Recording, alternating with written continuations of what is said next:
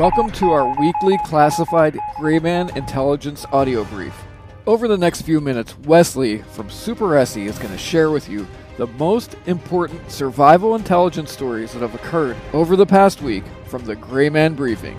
This timely and concise reporting will help you to stay sharp and be well ahead of the knowledge curve so that you can be better prepared for what's coming down the road. All right, Wes, take it away.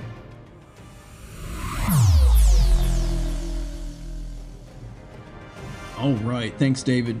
So we'll get right into the brief. From the Grayman Briefing, this is a weekly recap of news and developments for your situational awareness. As always, with the bottom line up front. Okay, this week we're covering February 1st through February 7th. We're going to move right into shortages, labor force, and infrastructure concerns. CVS and Walmart have announced plans to reduce their pharmacy hours. This will affect 9,000 CVS pharmacies and almost 5,000 Walmart pharmacies. They are saying it's to adjust hours to better fit the schedules of uh, their customers. Uh, it's obviously also because of a staffing shortage of their pharmaceutical technicians. If you recall, in mid to late 2021, both CVS and Walmart, at least for their uh, pharmacy techs, uh, began mandating fully vaccinated and boosted requirements for those employees, uh, which could be a reason why they are still having such a shortage. And the Adderall shortage continues. Back in October of last year, the FDA announced that disruption to the medication. Uh, for many, it's a basic requirement for functioning. The FDA said the shortages are due to intermittent manufacturing delays.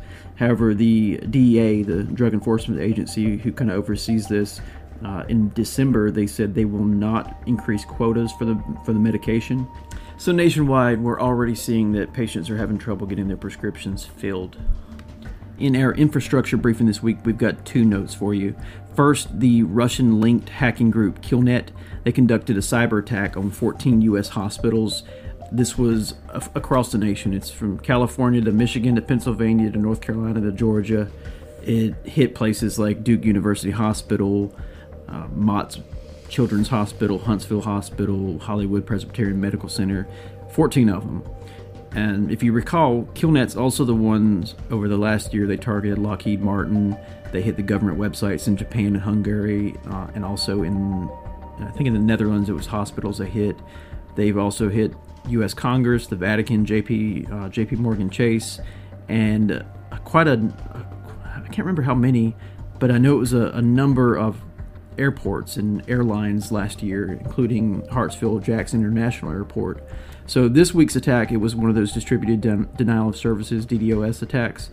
It only temporarily shut down the websites and portals. Nothing major happened. The attacks seemed to be part of a FUD, fear, uncertainty, and doubt campaign to degrade the U.S.'s ability, uh, or at least people's perception that the U.S. doesn't have that ability to counter such cyber attacks. So expect this to continue. Uh, maybe nothing major as far as here coming soon, but you're going to keep seeing these attacks, even even if they don't have major impacts, just just as part of that uh, part of that FUD campaign. And lastly, uh, related to infrastructure, the FBI has arrested two suspected domestic violent extremists. They've filed federal charges of conspiracy to destroy an energy facility. This happened in Maryland. The two were described as espousing racially and ethnically motivated violent extremist beliefs. This is according to the affidavit. Uh, they discussed at least five substation locations and talked about the use of firearms to cause a cascading failure of the electrical grid there in Baltimore. Uh, the FBI claims the two referenced the Unabomber and, and Hitler in their communications. Uh, they were seen in photographs wearing camouflage, one of which displayed a swastika, and they have affiliations with neo Nazis. Uh, one of these suspects is reportedly, if not a high level member, one of the founders of the Atomwaffen Division neo Nazi group. So the FBI has uh, supposedly blocked and stopped a- an attack that would have taken down possibly five substations there in Maryland. Okay, let's talk about some major events, some developments, and of course, probably the biggest thing everyone's been talking about this week the balloon. So, first, uh, on February 3rd, a train carrying vinyl chloride derailed in East Palestine, Ohio. Uh, we looked at some videos of it. It looks like just half a mile of the area is on fire. There were 50 cars that derailed according to the NTSB, and 20 of those contained hazardous materials. Fire departments from all over the state of Ohio, including uh, help from West Virginia and Pennsylvania, responded to assist.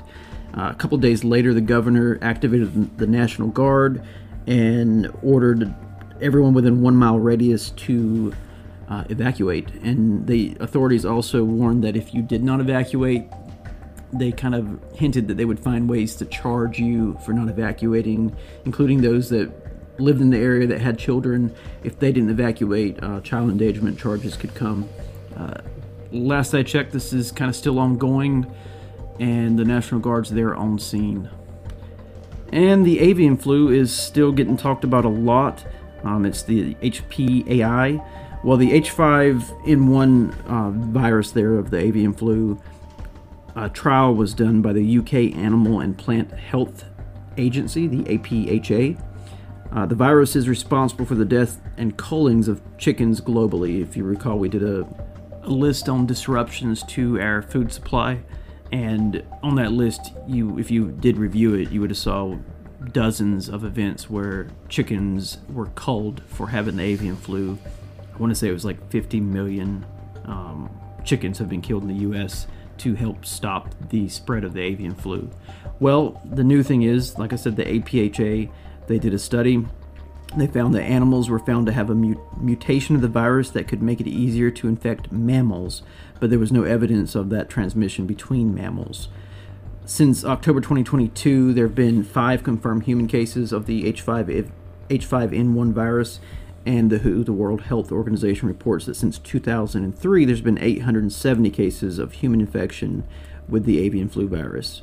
Um, and that was in 21 different countries, and of those, 457 people died. Well, this new APHA study just found that the virus has moved and infected nine otters and foxes that were tested positive. So uh, that transition transmission to mammals is growing according to the APHA. So let's talk about the balloon. If, unless you've been under a rock, you've seen plenty of news coverage on the Chinese surveillance balloon. Uh, it first became public attention when a civilian spotted it from an aircraft, uh, a commercial airline, and that was in Montana. Uh, after the fact, we found out the U.S. supposedly already knew about it. They'd first picked it up uh, off the Aleutian Islands and coming from China mainland to Alaska, traveling down through Canada into Montana. It then went down, traveled through all the way to the east coast, and exited into the Atlantic Ocean. They're off South Carolina. So rather than repeat everything you probably heard on the news, we'll just talk about some of the more disputed aspects of it. Um, you kind of almost immediately, when Biden started getting some pushback for not shooting it down, uh, someone released the concept or the fact that three other Chinese, balloons invaded U.S. airspace or even the mainland of the U.S. Uh, during Trump's administration. Trump uh, immediately denied that, said he had no knowledge of it. Um, even uh, a couple of members of his cabinet came out and said it never happened, including Bolton, who's an opponent um, of Trump, said it never happened. And then General Mattis came out and said that it happened, but uh, they didn't tell Trump because they were afraid that he would be he would have too much of a provocative uh, response to it. So we shot it down and we've collected it and we're studying it. And I guess we'll find out a little bit more soon if they release anything publicly about what they found. There's some talk that it may have an explosive device on it to self detonate itself. And it had solar panels and an array of surveillance uh, equipment attached. Uh, but something we covered was the prospect of it being not so much there for surveillance, but more as a dry run for a HEMP attack, on those high altitude um, electromagnetic pulses. So I'll talk briefly on that since you're not seeing that anywhere else. And like I say, I don't want to be redundant and uh, re regarbled the same stuff you're hearing on the news. So in 2015, a congressional EMP commission warned that the threat of a balloon-borne high-altitude electronic or electromagnetic pulse or HEMP attack uh, could be possible. The report read that quote using a balloon as a WMD or WME, which that's weapon of mass destruction and weapon of mass effect. Uh, going back to the quote, platform could provide adversaries with a uh, palette of altitudes and payload options, which with which to maximize offensive effects against the U.S. A high altitude balloon could be designed, created, and launched in a matter of months.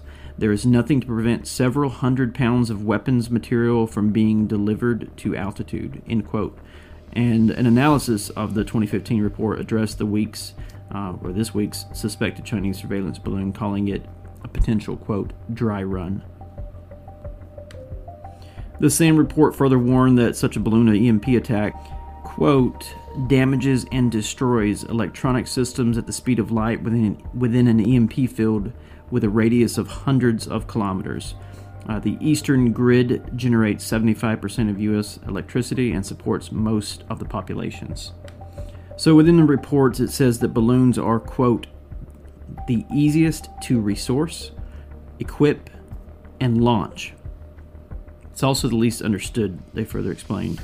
Uh, such balloons have the capability to travel 200,000 feet or 37.8 miles and that's in altitude, that's upwards. Uh, analysis shows that an EMP detonated at 40 miles high has an impact radius of 500 miles, which could cause electrical outages nearly nationwide. A 2017, which this study was first conducted in 2017, but it was released publicly in 2018. This is another another congressionally appointed commission.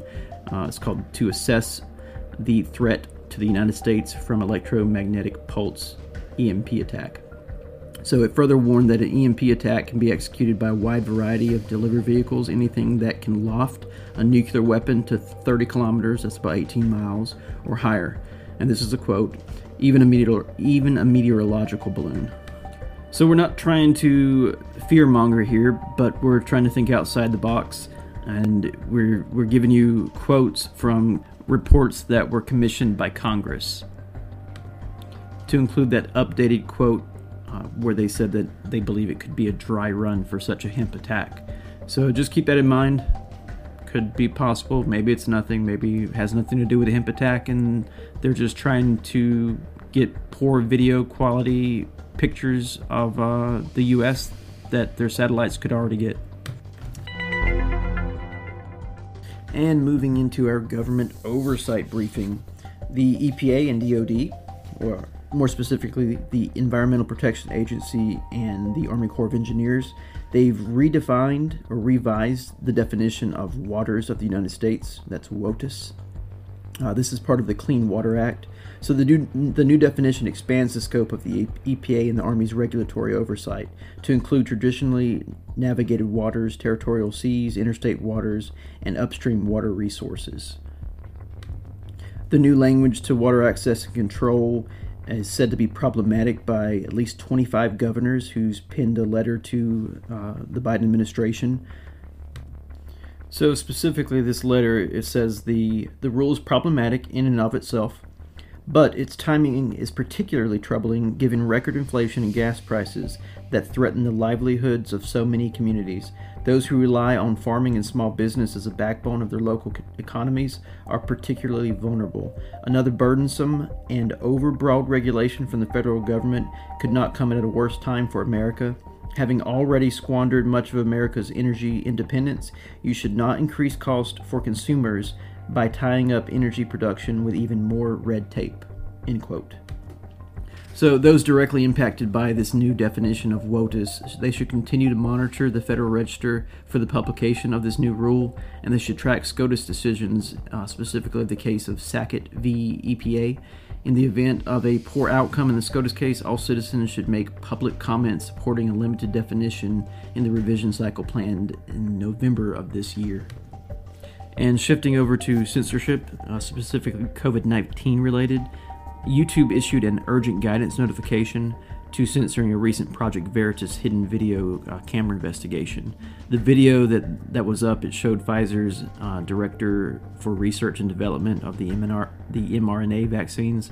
He told an undercover journalist with uh, Project Veritas that Pfizer's made efforts to research mutating COVID 19 viruses in order to develop new variants or new vaccines to sell. So YouTube quickly removed that video. It actually got 30 million views before YouTube removed it. Uh, the Pfizer visual captured on video, and this is a quote, said, One of the things we're exploring is like, why don't we just mutate it, COVID, ourselves? So we could preemptively develop new vaccines, right? So we have to do that. If we're going to do that there, enough, there's a risk to life. As you could imagine, no one wants to be having a pharma company mutating effing or fucking viruses. The way it would work is that we would put the virus in monkeys and we successfully cause them to keep infecting each other. And we collect serial samples from them. You have to be very controlled to make sure that this virus, uh, COVID 19, that you mutate doesn't create something that just goes everywhere, which I suspect is the way the virus started in Wuhan. To be honest, it makes no sense that this virus popped out of nowhere. It's bullshit. From what I've heard is they, Pfizer scientists, are optimizing COVID-19 mutation process, but they're going slow because everyone is very cautious obviously. They don't want to accelerate it too much. I think they are just trying to do it as exploratory thing because you obviously don't want to advertise that you are figuring out future mutations. End quote. So that's that was captured that quote and everything on video, and it was shared on YouTube, and YouTube took it down, issued urgent notice. Uh, then uh, Facebook and Instagram removed a follow-up Project Veritas video where an, a journalist with Veritas actually confronted YouTube's VP of Trust and Safety, and the video shows Veritas asking questions like, "Why did you take our video down?" Um, so yeah, the video of Project Veritas questioning YouTube, a high level employee, was taken down also by Facebook and Instagram, saying it violated community standards on privacy. And also, Twitter took it down for a couple of hours and then it was renewed, saying it was an accident that they took it down. So you've got censorship all over the place and censorship of censorship. So, yeah, we'll finish there with the censorship and move into our Second Amendment briefing. So, the Fifth U.S. Circuit Court of Appeals delivered a ruling on a federal law that bans citizens who've been served with certain restraining orders, uh, specifically domestic violence orders.